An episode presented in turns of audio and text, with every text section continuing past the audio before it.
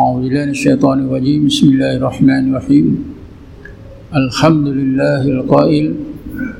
الله نزل أحسن حديث كتابا متشابها مثانيا. تقصئر منه جلود الذين يخشون ربهم. ثم تلين جلودهم وقلوبهم إلى ذكر الله. وأشهد أن لا إله إلا الله وحده لا شريك له. وأشهد أن محمدا عبده ورسوله. اللهم صل على سيدنا محمد عبدك ورسولك النبي الأمي وعلى آله وصحبه وبارك وسلم.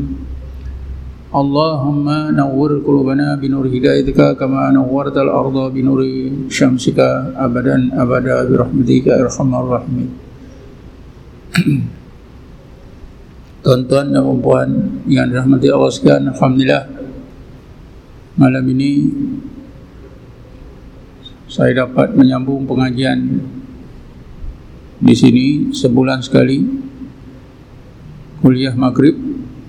Sesudah kita tangguhkan bulan Ramadan.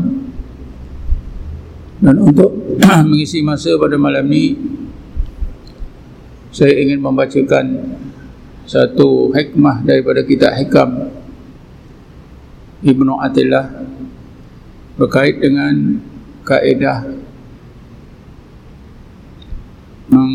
menghapuskan sifat-sifat jahat atau sifat-sifat tercela atau sifat madmumah daripada ruang hati kita.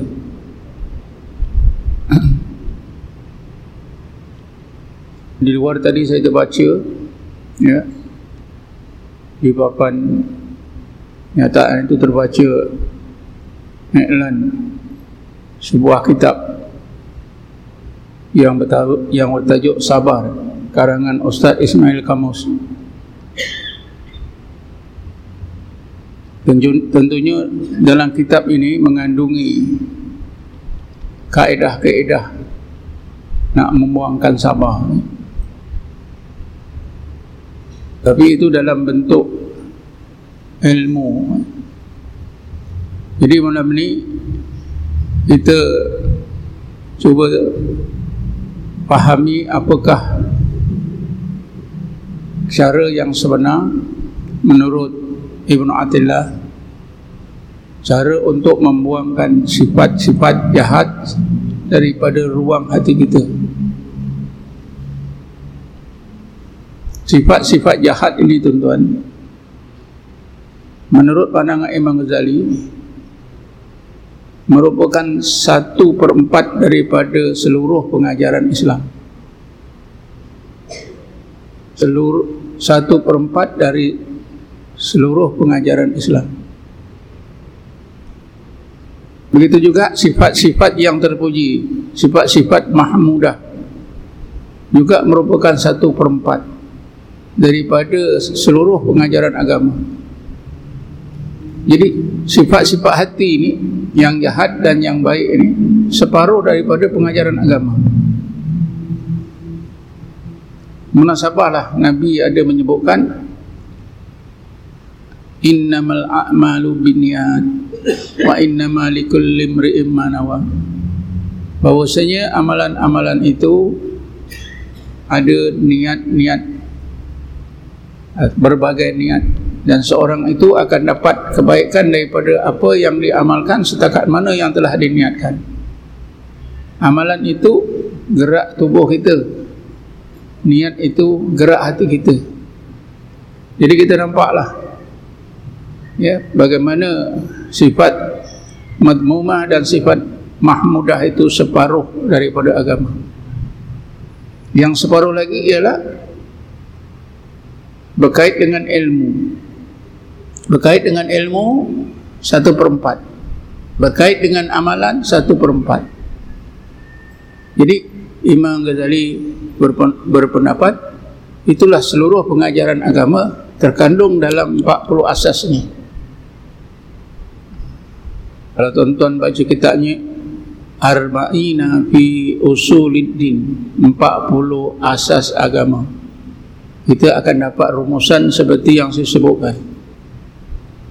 Jadi kerana itu tuan-tuan, usaha kita membuangkan sifat-sifat jahat dari ruang hati kita ini sebenarnya satu usaha yang yang penting. Tak boleh nak dianggap satu usaha sampingan saja. Tapi merupakan satu usaha yang mesti kita lakukan secara bersungguh-sungguh. Tapi yang penting ialah kena cara, kena kaedahnya kalau tak kena cara, tak kena kaedah, kita tak akan berjaya.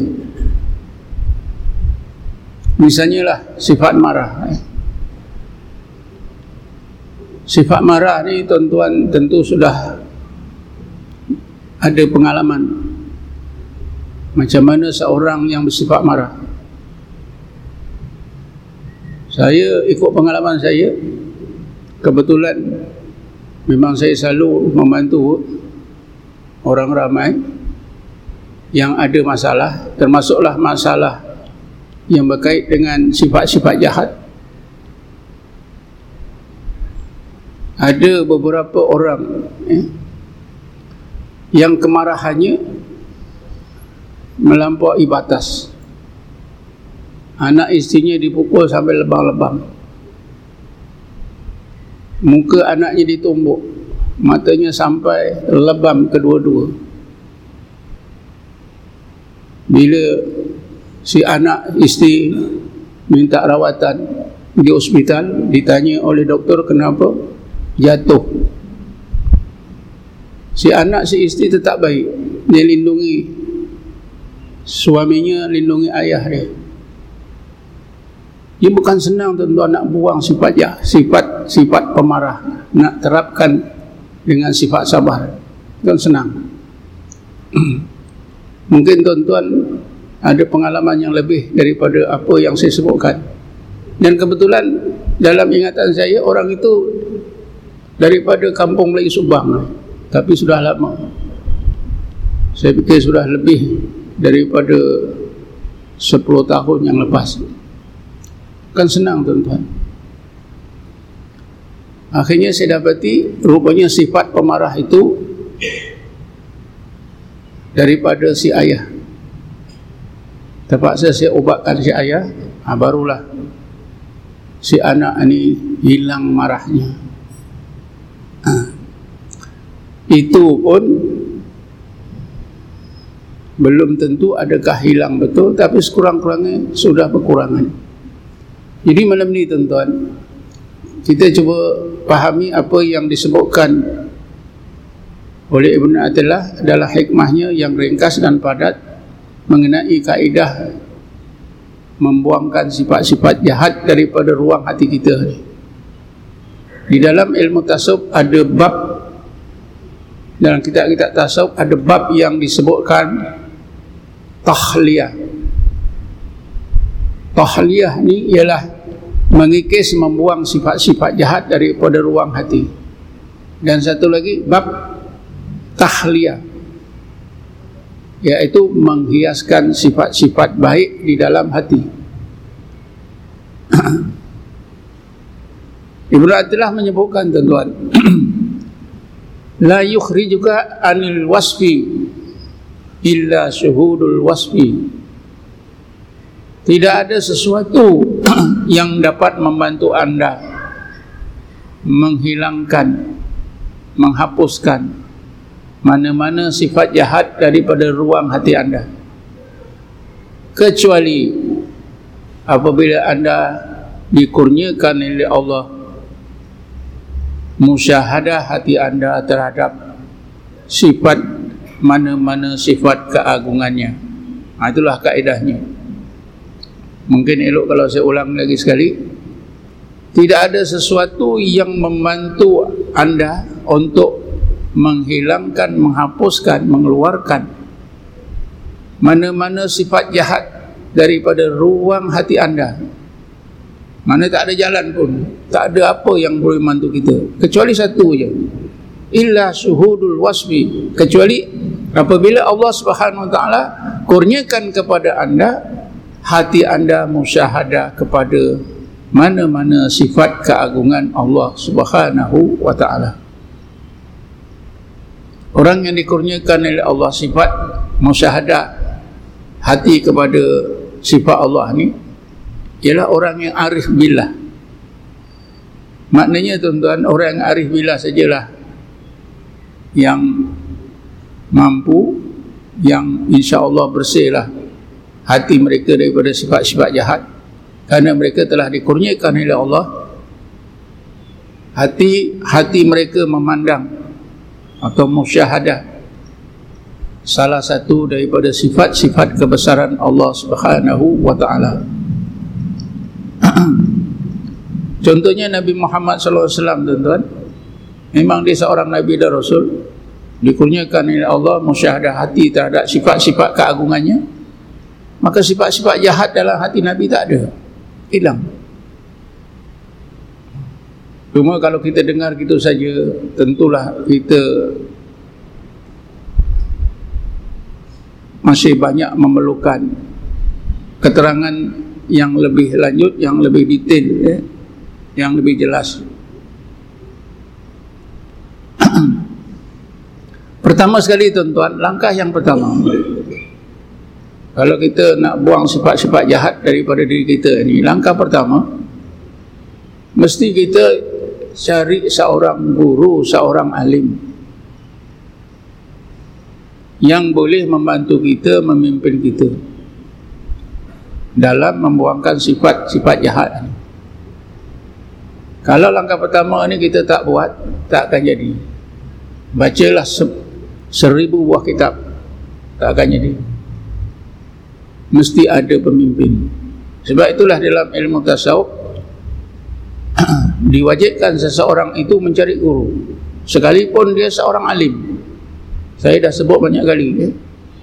Syekh At-Tayyibi dalam dalam kitab Tanwir Qulub disebutkan oleh Syekh Muhammad Amin Qurri bahawa Syekh At-Tayyibi menyebutkan mencari guru itu adalah wajib. Sekalipun seorang itu merupakan seorang alim besar ilmunya melaut kerana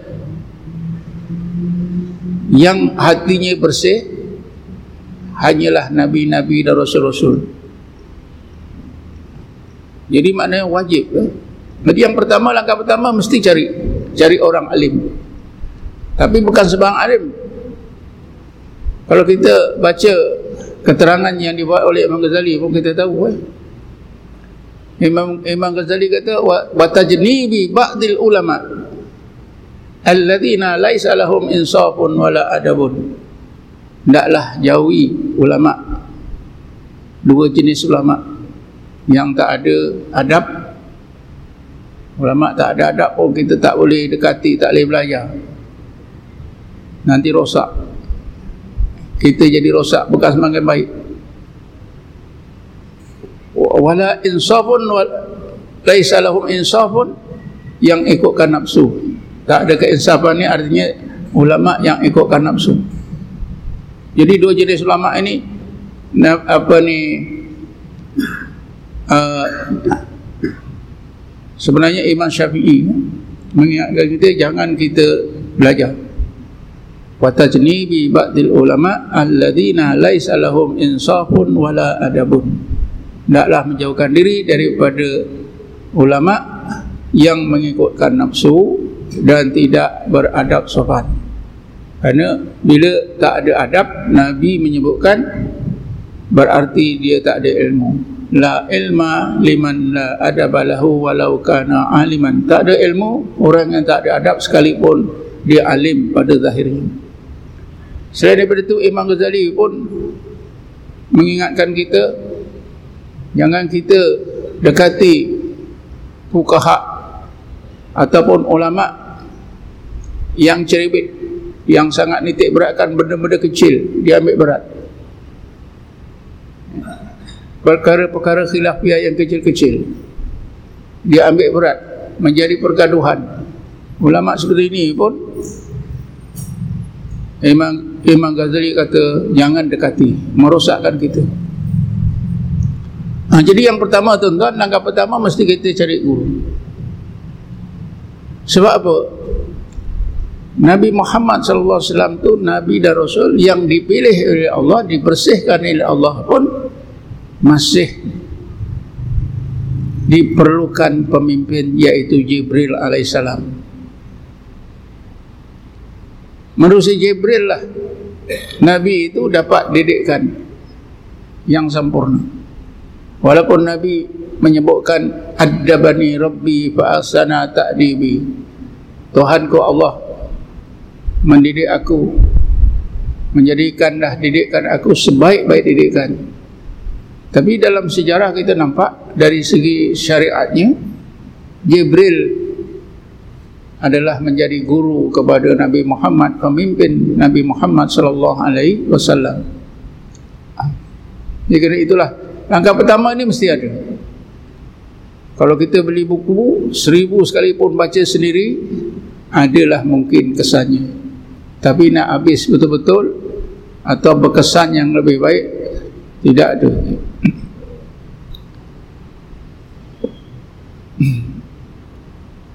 Tuan-tuan dan puan sekian.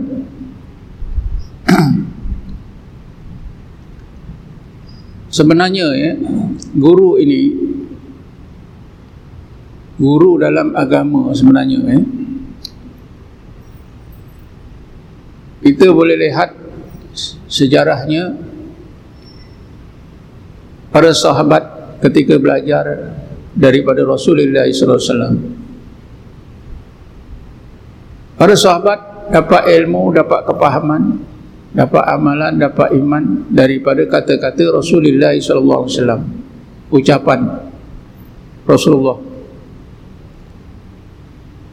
Ini dinamakan lisanul maqal. Tapi di samping itu tuan-tuan, para sahabat itu dapat perkara yang lebih penting lagi yaitu sifat-sifat zahir dan batin Rasulullah itu melimpah kepada sifat-sifat zahir dan batin para sahabat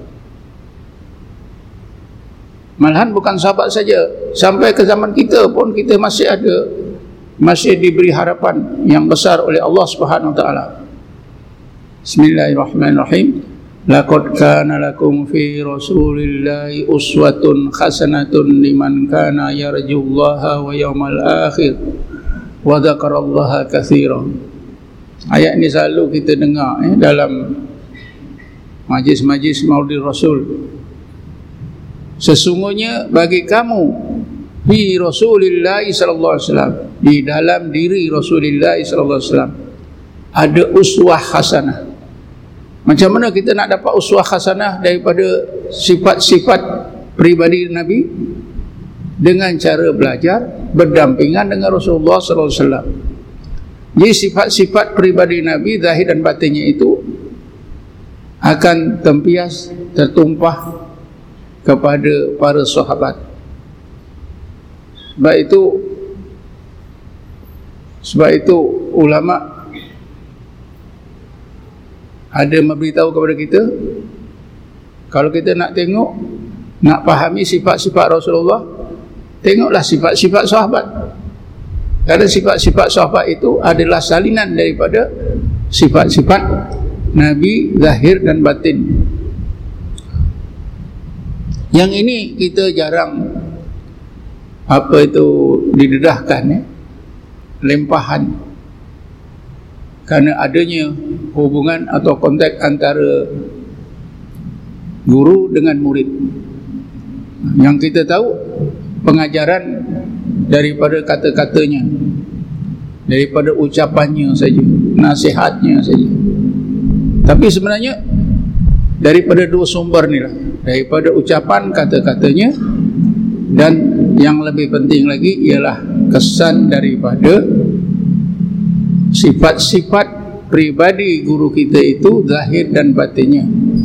Apabila kita sebagai murid selalu mendampingi guru kita.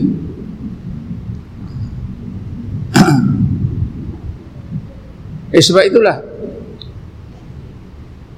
Langkah yang pertama tadi bila kita nak buangkan sifat-sifat jahat ni mesti kita cari guru.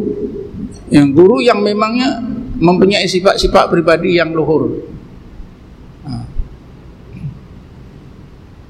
Sebab itu dalam ilmu tasawuf bila nak belajar ilmu tasawuf tu kewajipan kita mengenal guru kita itu. Siapa sebenarnya guru kita ni? Adakah guru kita ini dia pernah belajar tasawuf daripada gurunya? Adakah gurunya itu memang betul guru yang sebenar? Begitulah ditelitikan sampai kepada Rasulullah sallallahu alaihi wasallam. Sehingga pentingnya tuan-tuan nak mengenali guru di dalam ilmu tasawuf ada ada ungkapan orang sufi menyebutkan begini man lam ya'lam abahu bahwa laqitun. Siapa yang tak kenal bapaknya maka dia itu adalah anak pungut. Ada budak menangis di tepi jalan kita ambil. Itu laqit nama dia. Kan tak tahu bapak tak tahu mak. Jadi begitulah kalau kita belajar ilmu tasawuf, kita tak kenal guru kita tu. Dan perguruan guru kita ni bersambung sampai Rasulullah, dia tak kenal, maka kita ni dianggap anak pungut. Maknanya maknanya kita belajar ilmu tasawuf tak kena cara. Tak betul. Sebab apa tuan-tuan? Kita nak tentukan kenal guru kita tadi. Sebab itulah tadi. Supaya kita dapat laqad kana lakum fi rasulillahi uswatun hasanatun liman kana yarjullaha wa yawmal akhir wa dzakarallaha katsira. Walaupun Rasulullah sudah meninggal dunia 1400 tahun. Kita belajar daripada guru kita, guru kita itu belajar daripada guru dia bersambung-sambung kepada Rasulullah. Insya-Allah kita masih dapat uswah hasanah daripada Rasulullah sallallahu alaihi wasallam walaupun bukan secara langsung bukan secara direct tapi merusi guru kita. Sebab itulah tuan-tuan langkah pertama mesti ada guru. Tak ada guru tidak boleh. Sesudah ada guru itu maka guru itu ajar pada kita. Ajar kepada kita di antara apa yang diajar kepada kita ialah amalan amalan. Antaranya ialah amalan yang ber, ber, ber, berkaitan dengan peningkatan tauhid kita. Bila kita sebut peningkatan usaha kita meningkatkan ilmu tauhid kita hendaklah kita ingat ni bahawa kita belajar ilmu tauhid itu ada dua peringkat. Ada dua peringkat peringkat yang pertama ialah peringkat samai. Peringkat samai ini mengenal Allah belajar ilmu tauhid menerusi kitab-kitab tauhid diajar oleh guru-guru tauhid. Jadi guru kita tadi insya-Allah ajar tauhid pada kita. Kita sebagai ahli sunnah wal jemaah biasanya diperkenalkan nasifat 20. Bila kita belajar ilmu tauhid secara samai peringkat pertama ini, kita gunakan akal kita. Ada dua dalil.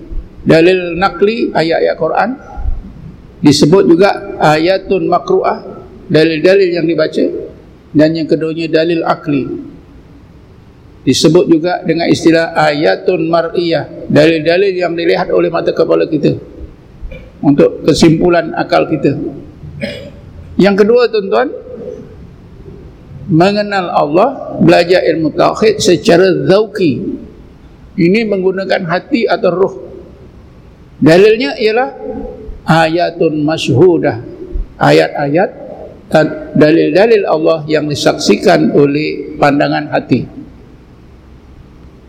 Jadi guru kita ni tadi tuan-tuan sesudah mengajar tauhid secara samai maka akan ditingkatkanlah kepada tingkat yang terakhir yang tertinggi mengenal Allah secara zauki dengan menggunakan hati.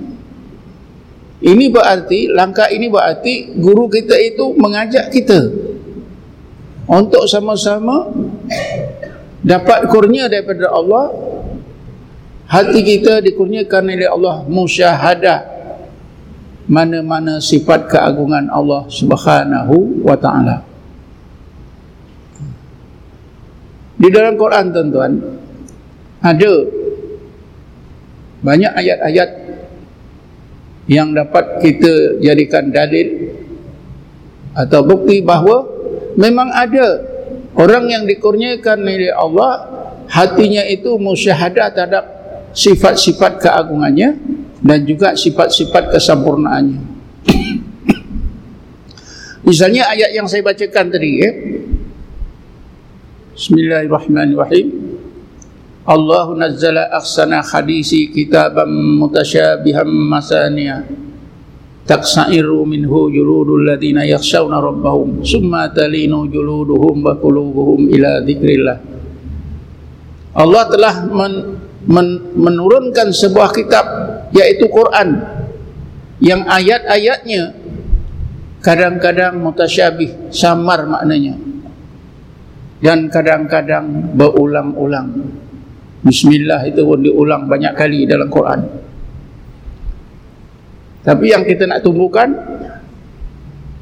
ialah taqsairu minhu juludul ladhi taqsairu minhu juludul ladzina yakhshawna rabbahum. Orang yang hatinya takut kepada kebesaran Allah, seluruh anggotanya akan mengletah. Kemudian seluruh anggota jadi tenang, hati jadi tenang, ketika mengingati sifat-sifat kesempurnaan Allah Subhanahu wa taala.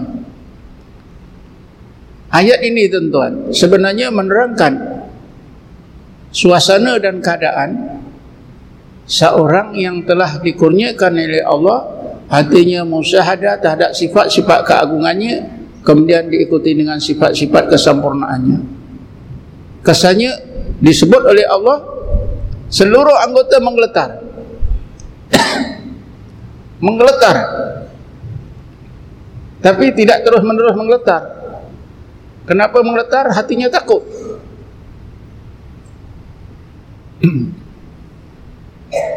Kita kadang-kadang pernah juga takut ya, menggeletar-geletar.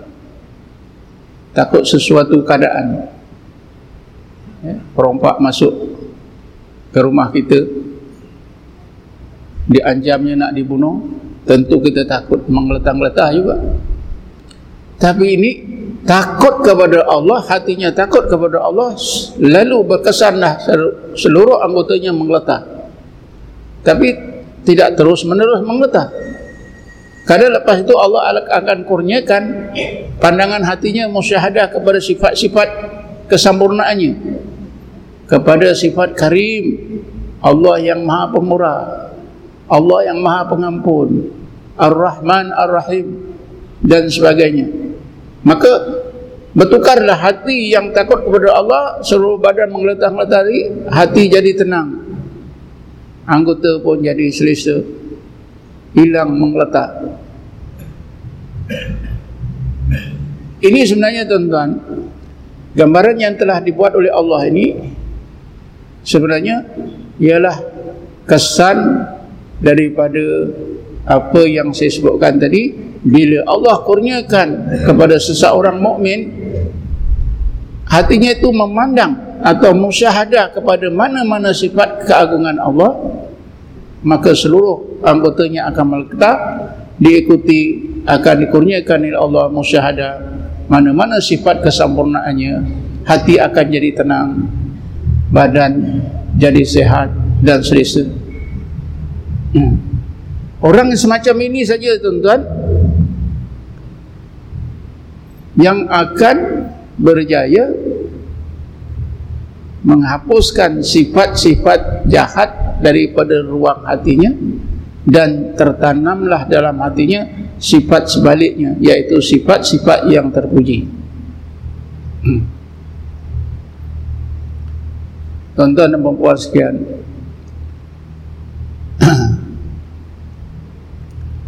Nabi Muhammad wasallam dalam pandangan orang sufi adalah merupakan orang yang pertama dalam Islam eh, orang pertama dikurniakan oleh Allah musyahadah hati Nabi kepada sifat-sifat keagungannya kemudian diikuti dengan sifat sifat kesempurnaannya. Seluruh tubuh Nabi menggeletar yang akhirnya hati Nabi jadi tenang. Tubuh Nabi jadi selesa. Ini berlaku tuan-tuan. Ketika Jibril alaihissalam datang menemui Nabi kali yang pertama ketika Nabi beruzlah berkhalwat di Gua Hira di atas gunung Nur atau Jabal Nur. hmm. walaupun ayat ini selalu juga saya pernah sebut selalu juga saya sebut dalam kuliah-kuliah yang lepas tapi kalau saya sebut sekali lagi pada malam ini tentulah tidak salah malahan mungkin lebih baik karena ada kaitannya dengan apa yang kita uh, sebutkan tadi.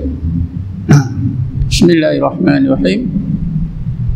Iqra' bismi rabbikal ladhi khalaq Iqra' wa rabbukal akramul ladhi allama bil qalam allama al insana ma lam ya'lam. Menurut keterangan yang diberikan oleh orang-orang sufi atau setengah orang sufi tuan-tuan seperti Sayyid Nikmatullah Nah Nahjuani dalam kitab tafsirnya. Lima ayat daripada surah Al-Alaq ini. Sebenarnya bukanlah Allah memerintahkan Nabi membaca lima ayat ni? Macam kita baca bukan? Apa yang sebenarnya ialah Allah subhanahu wa ta'ala memerintahkan Nabi supaya menyebut dan mengulang-ulang sebut mengingati terus menerus nama-nama keagungan Allah sifat-sifat keagungan Allah. Sehingga hati Nabi itu benar-benar dapat musyahadah terhadap sifat-sifat keagungan Allah. Lepas itu yang keduanya Nabi juga diperintah oleh Allah menyebut mengingat terus menerus nama-nama sifat-sifat kesempurnaan Allah. Sehingga Nabi dikurniakan oleh Allah musyahadah hati terhadap sifat-sifat kesempurnaannya. Sebab itulah ada dua ayat. Yang pertama ikra' bismi rabbikal ladhi khalaq. Maksudnya ya Muhammad bacalah dengan nama Tuhanmu Allah yang mencipta segala kejadian. Allah khaliqu kulli syai'in. Khaliq adalah nama sifat Allah yang mewakili seluruh sifat-sifat keagungannya. Ini karena itulah Nabi dikurniakan oleh Allah musyahadah hati kepada sifat keagungannya. Yang kedua, kita dapati dalam surah 5 ayat tadi kita dapati ada ayat Iqra wa rabbukal akram. Al-akram berarti Allah yang maha pemurah jadi Al-Akram nama sifat Allah yang mewakili sifat-sifat nama-nama kesempurnaannya. Atau sifat dan nama-nama jamal dia. Jadi ada dua. Tujuannya supaya apa? Hati Nabi dikurniakan oleh Allah musyahadah kepada sifat-sifat kesempurnaannya sebab itulah kita dapati eh, kesan tadi mengletak-letak pada tubuh Nabi dan Nabi akhirnya jadi tenang memang terdapat dalam keterangan sirah. Kerana apabila Jibril AS meninggalkan Nabi Muhammad Nabi mengletak-letak sejuk badan segera balik ke rumah minta diselimutkan Khadijah selimutkan Nabi Muhammad SAW di dalam setengah sirah disebutkan sampai sehari dua barulah mengeletak sejuk Nabi hilang. Selepas itu hati Nabi jadi tenang tubuh Nabi jadi selesa. Jadi inilah tuan-tuan kaedah inilah yang kita dengar tadi daripada Ibnu Athilah kalau Nabi ada gurunya iaitu Jibril maka kita mesti juga ada guru untuk mendapat kurnia daripada Allah musyahadah hati terhadap mana-mana sifat keagungan mana-mana sifat kesempurnaannya. Tuan-tuan dan puan sekalian orang-orang sufi menerangkan kepada kita dalam setengah kitab mereka musyahadah hati ini mula-mula Allah limpahkan. Kalau kita tak tak mau sebut limpahkan kurniakanlah. Kurniakan kepada Jibril.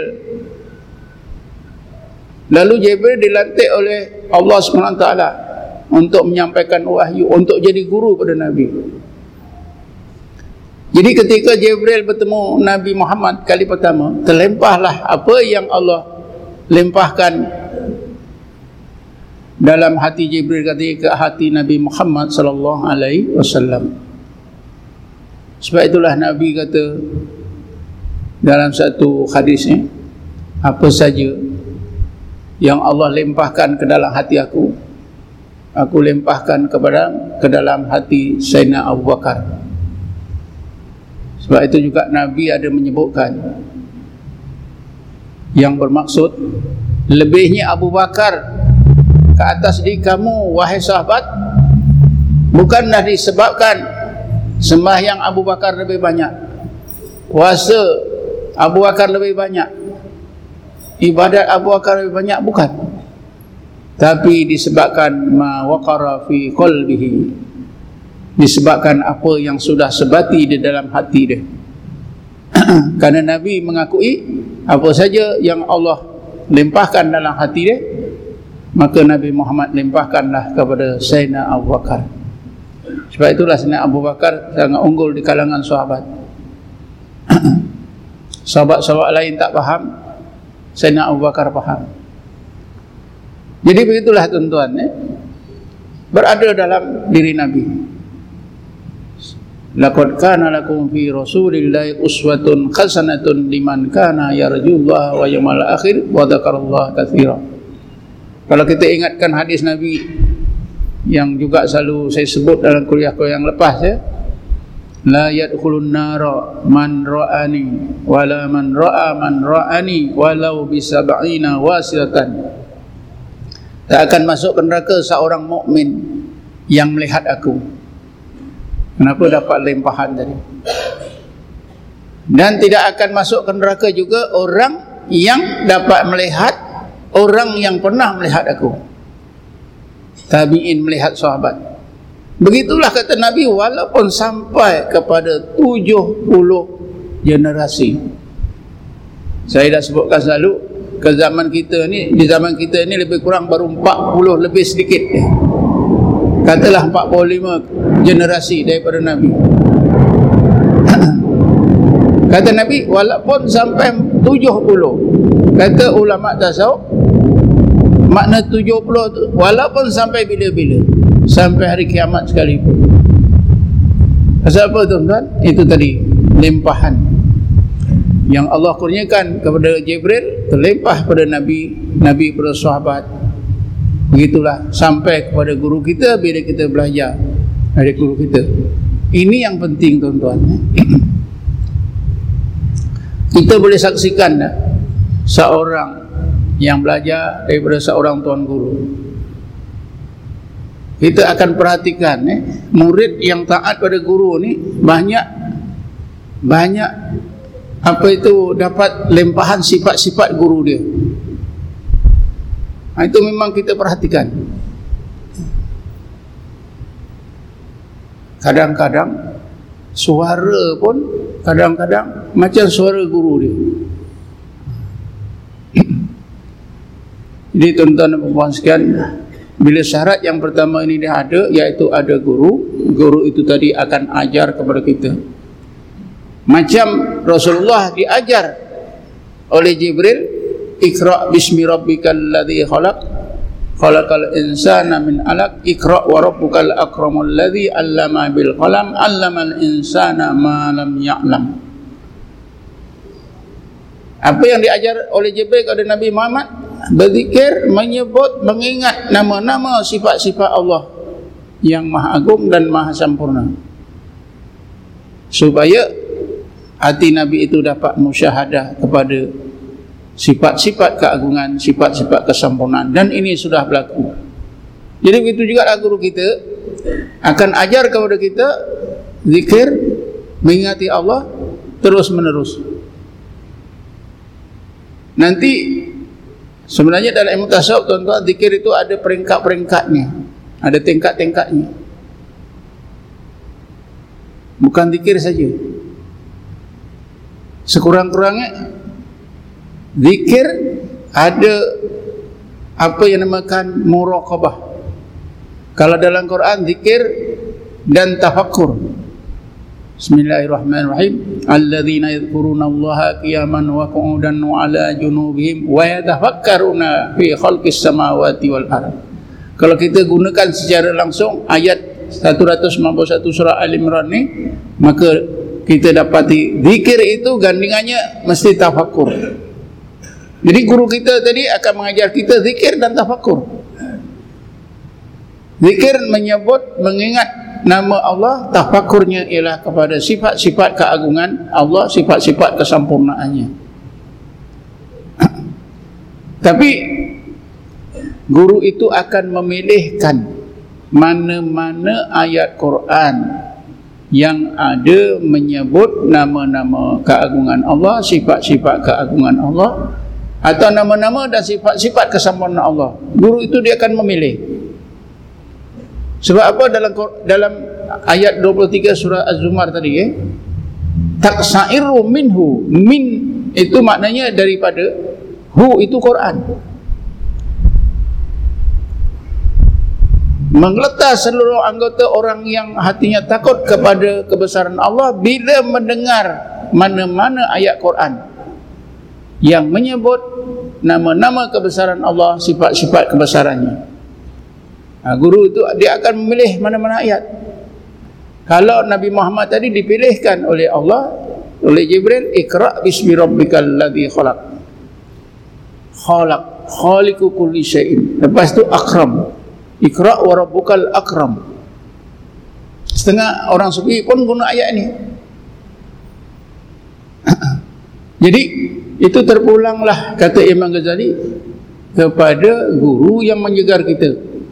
Apakah yang dipilihnya oleh guru itu untuk dizikirkan, ditafakurkan oleh seorang murid. Yang biasanya zikirnya menyebut Allah Allah atau la ilaha illallah tafakurnya mungkin la maujuda illallah la ilaha illallah. Itu ayat Quran juga. Fa'lam annahu la ilaha illallah. Jadi tafakurnya katalah la maujuda illallah. Zat tak ada zat yang wajib ada kecuali zat Allah Subhanahu wa taala. Dengan cara itu la ilaha illallah la ilaha illallah. Dan terus tafakur ya. Bahawa zat yang wajib wujud hanya zat Allah yang lainnya semua mungkin wujud. Nanti akhirnya Allah Subhanahu wa taala dengan rahmatnya akan kurniakan orang ini. Disebabkan ada pimpinan guru guru memang sudah biasa memang sudah dikurniakan oleh Allah dilimpahkan oleh Allah dalam hatinya tadi ya akhirnya si murid ini akan dapatlah kurnia daripada Allah hatinya musyahadah kepada mana? Kepada sifat apa tadi? Wujud. Ada sifat wujud. Dan orang di dalam Quran Nabi Musa dikurniakan oleh Allah.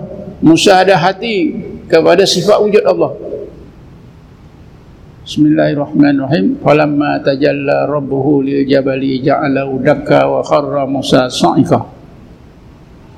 Falamma afaqa qala subhanaka tubtu ilaika wa ana awwalul mu'minin. Ini ayat ini tuan-tuan menceritakan bagaimana Nabi Musa dikurniakan oleh Allah musyahadah hati terhadap sifat wujudnya Allah. La mawjuda illa Allah sehingga pada masa itu Nabi Musa merasa bukit tersina dan apa saja kejadian hilang wujud diri pun hilang. Jadi kalau dah wujud diri hilang yang dirasa hanya wujud Allah saja. Inilah yang dinamakan mengesahkan Allah pada zatnya. La maujuda illa Allah. Kesannya macam mana? Kesannya kita boleh telitikan daripada ucapan Nabi Musa. Falamma afaqa. Maka setelah sesudah Nabi Musa pulih daripada fanaknya dia berkata subhanaka. Ucapan Nabi Musa subhanaka. Bukan ucapan biasa tuan-tuan. Ucapan Nabi Musa didorong oleh hatinya bahawa yang wajib wujud hanya Allah yang agung hanya Allah. Subhanaka maha suci engkau ya Allah. Tubtu ilaika aku serah diri bulat-bulat. Zahir daripada aku untuk menjadi hamba-Mu ya Allah. Wa ana awalul mu'minin. Aku rasa inilah permulaan aku mukmin yang sebenar.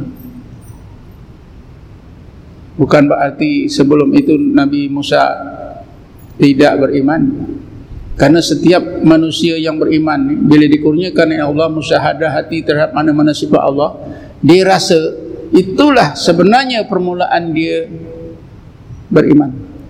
Iman yang hakiki. Kan Nabi kata ada hakikat iman. Bila Kharisa bin Malik amantu billah haqqan ya Rasulullah. Ya Rasulullah aku beriman benar-benar kepada Allah ya Rasulullah. Rasulullah lalu bersabda ya Kharisa inna likulli syai'in haqiqatan. Ya Kharisa tiap-tiap sesuatu itu ada hakikat. Ma haqiqatu qaulika? Apakah hakikat cakapmu? Jadi iman kita ni ada hakikatnya. Ya, hakikat iman yang sebenar seperti yang disebut oleh Nabi Musa tadi bila Allah kurniakan dalam hatinya musyahadah terhadap zat yang wajib wujud hanya zat Allah yang lain tak ada. Dirinya wujud diri pun hilang. Lalu Nabi Musa merasa begitu hebat. Allah subhanahu wa ta'ala tersebutlah subhanaka. Ucapan Nabi Musa subhanaka ni didorong oleh pandangan hatinya terhadap kewujudan Allah, keagungan Allah, kesempurnaan Allah Subhanahu wa taala. Maha suci Engkau ya Allah. Walaupun kita sebut sama tapi tak serupa apa yang dirasa oleh Nabi Musa. Karena dia dikurniakan oleh Allah musyahadah hati terhadap keagungannya. Tubtu ilaika Aku serah diri zahir dan batin aku untuk menjadi hamba-Mu bulat-bulat ya Allah wa ana awalul mu'minin inilah titik permulaan aku mukmin yang sebenar. Jadi pengalaman seperti Nabi Musa itulah tuan-tuan yang mampu menghilangkan sifat-sifat jahat dari ruang hati kita. La yukhrijka anil wasfi illa syuhudul wasfi. Tidak ada sesuatu yang membantu anda untuk membuangkan mana-mana sifat jahat dari ruang hati anda. Kecuali apabila Allah kurniakan kepada anda musyahadah hati anda terhadap mana-mana sifat keagungannya. Mana-mana sifat kesempurnaannya. Dalam hikmahnya yang lain tuan-tuan. Nah hikmahnya yang lain. Ibn Atillah juga ada menyebutkan. Tapi dalam konteks lain dalam konteks nafsu kata Ibn Atillah tidak ada sesuatu yang membantu anda membuangkan pengaruh nafsu dari ruang hati anda. Kecuali illa bi khawfin muza'izin wa sawkin muklikin kecuali rasa hati anda yang takut kepada Allah sehingga hati anda gerun terhadap keagungan yang keduanya apabila hati anda benar-benar bergantung kepada Allah kasih kepada Allah rindu kepada Allah yang sentiasa membimbangkan hati anda kalau-kalau Allah jauhkan diri daripada di anda. Ini saja. Takut yang menggerunkan kasih kepada Allah yang sentiasa rindu ini adalah gambaran orang yang hatinya dikurniakan oleh Allah musyahadah terhadap sifat-sifat keagungannya dan sifat-sifat kesempurnaannya. Seperti yang disebut dalam Quran tadi ya. Taksairu minhu juludul ladina yasawna rabbahum summa talinu juluduhum wa qulubuhum ila dzikrillah. Sebab itulah kita tak dapat melihat orang yang bila dengar Quran menggeletar-geletar tubuh. Lepas tu jadi tenang sebab bukan sebarang dengar eh? tapi dengar yang memang diajar oleh guru dia hayati sikit demi sikit ada kaedah-kaedahnya sehingga akhirnya Allah bukakan berbagai hijab hati dan Allah kurniakan dalam pandangan hati musyahadah terhadap sifat-sifat keagungannya dan sifat-sifat kesempurnaannya ini di dalam ilmu tasawuf dinamakan merusi zikir dan tafakur. Berdasarkan kepada ayat tadi eh 191 surah Al-Imran alladzina yadhkuruna allaha qiyaman wa qu'udan wa ala junubihim wa yatafakkaruna fi khalqis samawati wal ard. Orang ulul albab itu mereka yang sentiasa berzikrullah dalam apa juga keadaan. Duduk berdiri ke duduk berbaring sambil mereka berzikir mereka tafakkur terhadap mana-mana sifat keagungan mana-mana sifat kesempurnaan Allah. Sehingga akhirnya hati mereka dikurniakan oleh Allah musyahadah terhadap sifat-sifat keagungannya dan kesempurnaannya. Tapi di sini ternyata di di dikurniakan oleh Allah orang ulul albab ni musyahadah terhadap perbuatan Allah taala. Sebab itulah mereka mengucapkan Rabbana ma khalaqta hadza batila Subhanaka faqina adzabannar Apa maksudnya tuan-tuan? Rabbana ma khalaqta hadza batila. Macam kita kan tengok pokok-pokok di luar binatang, semua kejadian Allah. Macam biasa je. Tak ada apa pun.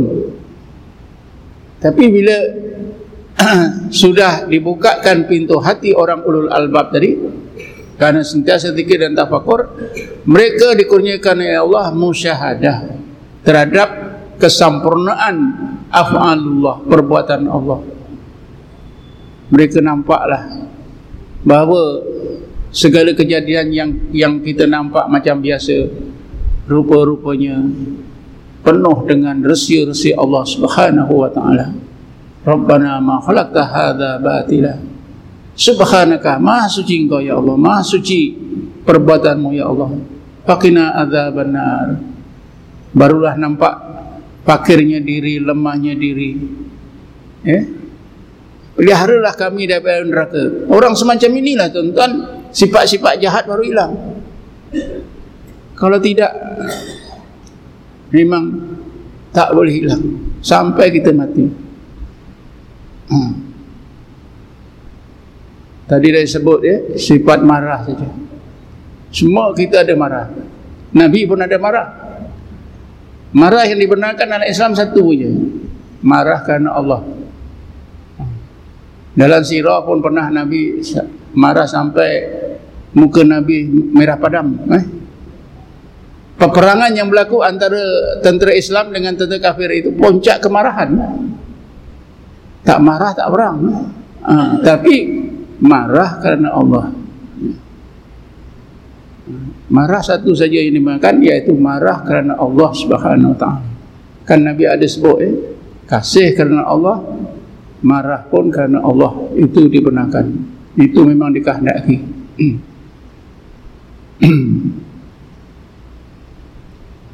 Jadi saya fikir setakat inilah untuk malam ni. Mudah-mudahan apa yang saya sebutkan sikit banyak tadi uh, jadi panduan kita ada beberapa langkah yang mesti kita buat ya.